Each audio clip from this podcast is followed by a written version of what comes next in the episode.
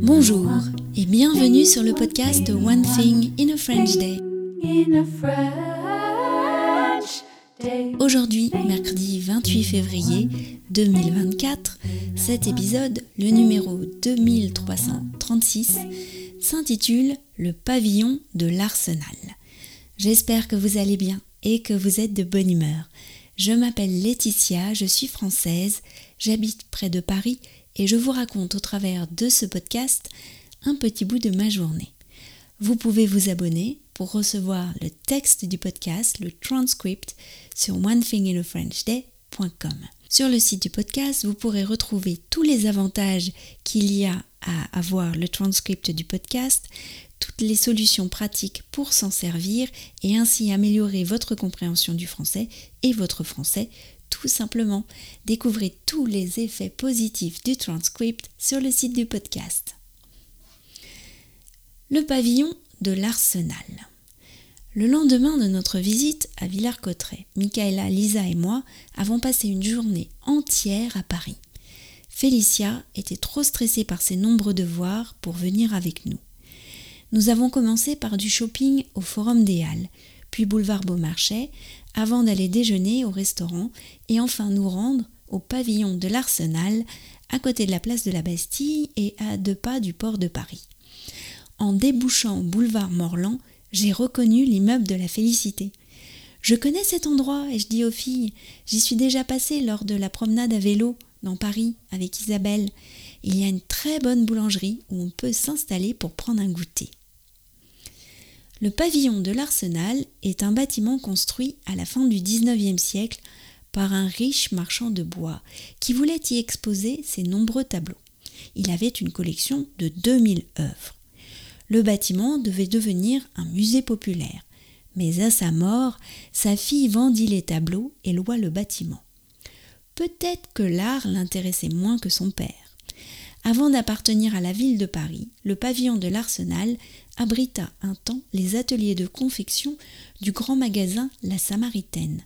Aujourd'hui, c'est un lieu d'exposition consacré à l'urbanisme de la ville de Paris et de sa banlieue.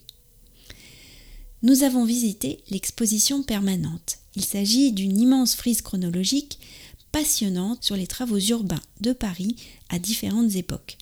La Révolution française, les zones pavillonnaires, la création de la défense y sont par exemple évoquées. J'ai trouvé cela passionnant et les filles aussi. Lisa a surtout apprécié les projets en maquette pour permettre à la ville du futur, en 2050, d'appréhender les fortes chaleurs. Au premier étage du bâtiment, qui est entièrement ouvert sur le rez-de-chaussée, comme une sorte de galerie, un peu comme dans un grand magasin parisien justement, il y avait une exposition intitulée Énergie légère. J'ai adoré cette exposition. Elle présentait un monde du futur intéressant et non pas uniquement basé sur la peur. J'ai aimé que les solutions exposées se mêlent à notre quotidien de Parisien.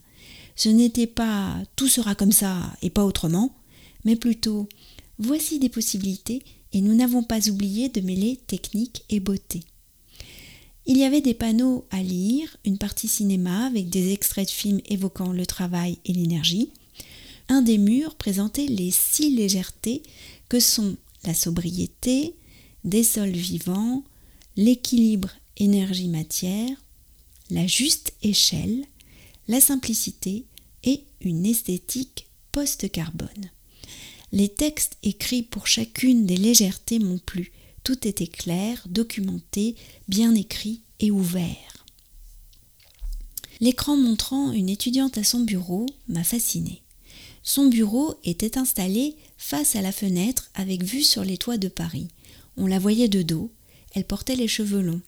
Elle était visiblement en train d'étudier. Elle prenait parfois son mug pour boire une gorgée de sa boisson chaude. C'était une vidéo en boucle, bien sûr, mais elle avait quelque chose d'apaisant. La jeune femme avait sur les épaules un châle blanc qui avait l'air doux et une couverture aux couleurs pastel sur les genoux. Le texte à côté de l'écran commençait ainsi. Un intérieur en ville. Avenue de Choisy, dans le 13e arrondissement de Paris, une fin de journée d'automne. Le soleil se couche sous le ciel gris. La température extérieure est de 6 degrés. Une scène d'intérieur dans un habitat parisien des années 1960-1980 dont l'espace a été reconfiguré avec des dispositifs légers. Une étudiante est à sa table de travail, il fait à peine 16 degrés dans sa chambre. Le chauffage collectif a été réduit, à la charge des occupants de compléter ou non ce socle thermique commun. L'exposition a lieu jusqu'au 17 mars. Elle est gratuite. On peut aussi faire des visites guidées avec un élève architecte le week-end.